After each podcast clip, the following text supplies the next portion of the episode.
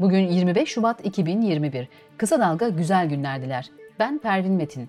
Özge Mumcu Aybars editörlüğünde hazırlanan Kısa Dalga Bülten başlıyor. Reyhanlı katliamı ve Nide Ulukışı'daki IŞİD saldırısı davalarının firari sanığı, IŞİD'in hayalet komutanı olarak anılan Heysem Topalca, Konya'da trafik kazasında öldü. Ankara'da IŞİD soruşturması kapsamında düzenlenen operasyonda Irak'tan kaçırılan 7 yaşındaki bir kız çocuğu kurtarıldı. IŞİD sorumlusu olduğu belirlenen iki kişi yakalandı. Cumhurbaşkanı Erdoğan, CHP'ye süzme faşist, çöp, çukur, çamur, heyula haline dönüşmüş amorf bir yapı nitelemelerinde bulundu. Erdoğan, Gara operasyonuyla ilgili katliamı benim üzerime yıkmaya çalışıyorlar dedi. TBMM Başkanı Mustafa Şentop, aralarında HDP milletvekillerinde olduğu 33 fezlekenin meclise ulaştığını söyledi. Cumhurbaşkanı Erdoğan, HDP'li vekillerin fezlekelerinin meclise gelmesiyle ilgili süreç neyse aynen işleyecektir. Bu konularla alakalı komisyonlar da müzakerelerini yapar. Sonra genel kurula gelir, genel kurulda da hemen eller iner kalkar, dedi.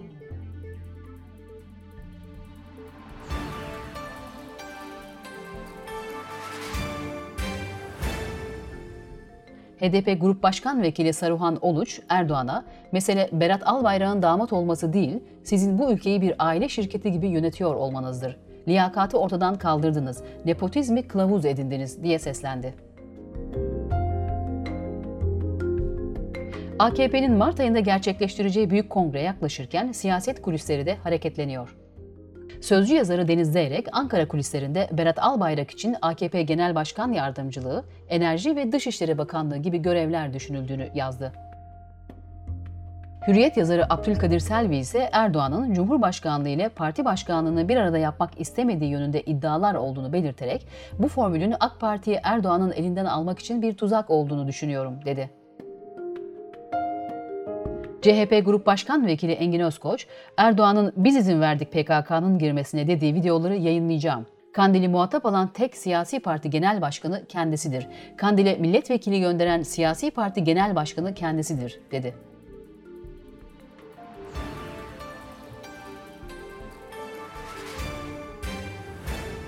Kadın Koalisyonu yeni anayasa çalışmalarıyla ilgili görüşünü kamuoyuyla paylaştı.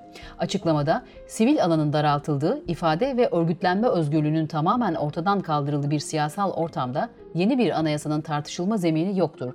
Hepimiz eşit, hepimiz özgür olmadıkça anayasa değişikliğine hayır denildi. Cumhurbaşkanı Erdoğan'ın eski metin yazarı ve eski AKP milletvekili Aydın Ünal, Pelikan örgütü ifadesi nedeniyle şikayet üzerine ifade verdiğini açıkladı. Ünal, insan bazen 15 Temmuz başarılı mı oldu yoksa diye sormadan edemiyor, dedi. Anayasa Mahkemesi CHP'nin başvurusu üzerine Cumhurbaşkanlığı İletişim Başkanlığı'nın Anadolu Ajansı'nın faaliyet ve örgütlenme ve insan kaynakları yönetimi üzerindeki denetim yetkisini iptal etti. Afyon Karahisar'ın Amuriye bölgesinde hilafet çağrısı yapan 5 kadından 4'ü gözaltına alındı. Valilik açıklamasında zanlıların terör örgütü Hizbut Tahrir propagandası yaptıkları belirtildi. Ekonomi haberleriyle devam ediyoruz. Cumhurbaşkanı Erdoğan, kamuoyunda tartışma konusu olan döviz rezervleriyle ilgili olarak rezervler kurdaki dalgalanmayı önlemek için kullanıldı dedi. Son bir yılda %60 zamlanan ayçiçek yağı yarım litrelik ambalajlarda satılmaya başladı. Moody's, Türkiye için daha iyimser, büyüme beklentisini %4'e yükseltti. Sanayi sektöründe 2020 yılında üretim %2.2 arttı. Saatlik iş gücü verimi %7.9 artarken TL cinsinden reel birim ücret %3.2 azaldı.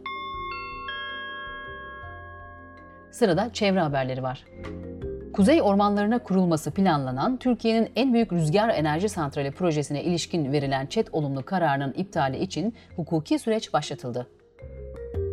Profesör Doktor Hüseyin Toros, Avrupa'da hafta boyunca etkili olacak çöl tozlarının Türkiye'ye yoğunluğunu azaltarak gelmesinin beklendiğini bildirdi. Yeni Zelanda'da kıyıya vuran 28 kılavuz balina kurtarıldı. Güney adasının ucundaki Farewell kumsalında bulunan yaklaşık 50 balinadan 15'i ise öldü ve COVID-19 gelişmeleri. Öğretmenlerin 1 Mart'ta başlayacak yüz yüze eğitim öncesi aşılanma süreci başladı. Milli Eğitim Bakanı Ziya Selçuk aşısının ilk dozunu oldu. Sağlık Bakanlığı Bilim Kurulu üyesi Profesör Doktor Yeşim Taşova, kurallara uyulmaması durumunda 3. dalganın kaçınılmaz olduğunu belirtti.